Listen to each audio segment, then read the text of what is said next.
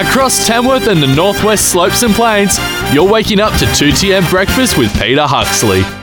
Uh, so hopefully that improves as the week goes on, but we don't know what's going to happen with those fires down south. I know there's a little bit of rain around on the south coast this morning and last night, so hopefully that puts out uh, some of the fires and gives them a chance to get on top of them. And uh, it's been horrible, hasn't it? I don't need to tell you. It's been said many, many times. I don't like what's been happening in terms of people ringing up radio stations as they did this morning. The guy that was on before me this morning, I don't even know who he was.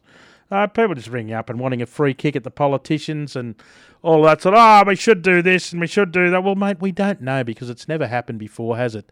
So I'm sure everyone who's involved, including Scott Morrison, is doing their level best to help things out. No one's trying to hinder any hinder anybody and all that. I really, you know, get a bit upset. I know there's a lot of upset people down there uh, who think this should have happened and that should have happened and all that. Well, it didn't, so we need to deal with what we're dealing with, and that's what our politicians are doing to their level best at the moment. And there's just no point in climbing into them at this point. I don't think. I think we can have a big post mortem after this is all over and find out where we went wrong, what went wrong, why did it go wrong? What did we do to fix it? And what can we do to stop it from happening next time? Of course, is the four pillars you need to do in a post incident review like that.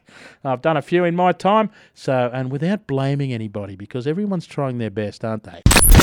Get your day underway with 2TM Breakfast with Peter Huxley on Tamworth own 1287 2TM. Look, you're on 1287 2TM. You got Pete here. Woman sued TripAdvisor after falling off a camel. you know that website that they give you advice on travel? Uh, she's Brianne Ayala, uh, 24, is suing TripAdvisor and its subsidiary Viator of Negligence and breach of contract for failing to ensure the camel tour company was operating safely. So they sent her on a camel tour. The camel got a runaway. I mean, if you're going to jump on a camel, let me tell you, how do you operate a camel tour safely? Ayala, who is from New, Jer- New Jersey, and her family booked a sunset camel tour in Marrakesh, Morocco. So it wasn't even in America. Uh, she claims she and her family did not receive a safety briefing before the tour in January.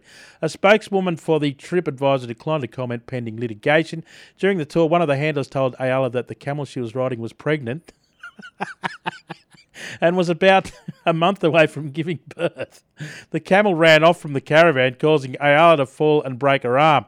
The handlers waited to call an ambulance until the tour company arrived an hour later, according to the suit. Uh, Ayala underwent surgery and was hospitalised for two days. What was supposed to happen didn't happen. I don't think you can say it's at your own risk. Too bad. I reckon you can say that. If you go to Marrakesh and go on a camel tour, camel riding tour, on a pregnant camel, and you know what? They're a bit moody at the best of times.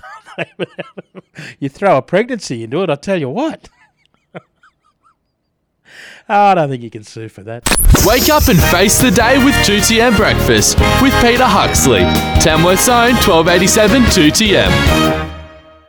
Have you ever bought something brand new and then realised maybe it's not brand new? Uh, well, at least they tested it, I guess, on this case. When Brian McCarthy's daughter opened an Amazon package from her grandmother, she discovered the gift of a brand new waffle maker meant to make her Christmas lovely. When she opened the brand new, and I mean brand new, still in the plastic waffle maker, she found an old crusty looking waffle already inside it. I don't know if someone's pulled it out and decided to cook one and they go, nah, actually don't feel like it and forgot to take it out, or that's how they test them. Uh, Amazon, which sells a lot of items from third parties, sold it directly themselves. So, according to a screenshot of the order v- viewed by the uh, press here, uh, uh, the third party merchant didn't send it. It was Amazon itself. And the product was adver- not advertised as used or refurbished. It was a brand new supposed product from Amazon. Amazon said it's investigating the incident and wouldn't speculate on, on the possible reasons. Well, the possible reason is someone's used it.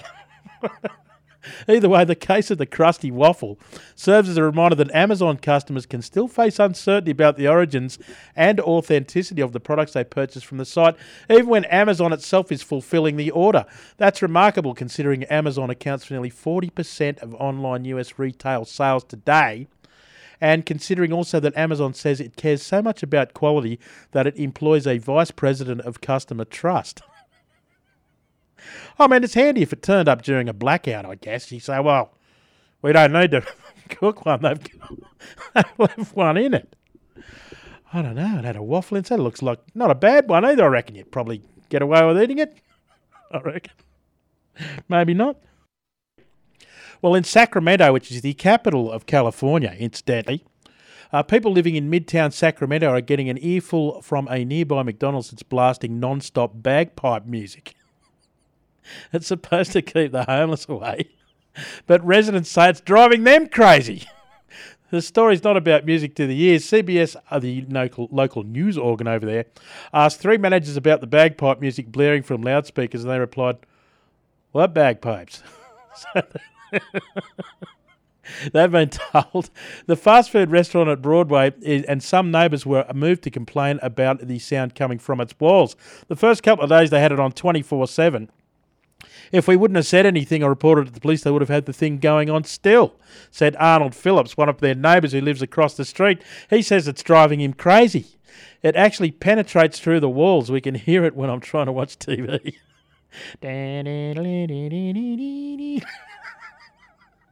Whatever's going through that. The music is intended to drive the homeless away, which doesn't sound like a great way to treat the homeless at the best of times, does it? I think there's a bigger issue there, isn't there? Uh, and it doesn't appear to be working because the homeless are actually uh, not not taking any notice of it at all. Uh, I think it's an absurd action to take instead of actually dealing with the issue, Kiara Reid said. Correct. The idea of weaponised sound is nothing new.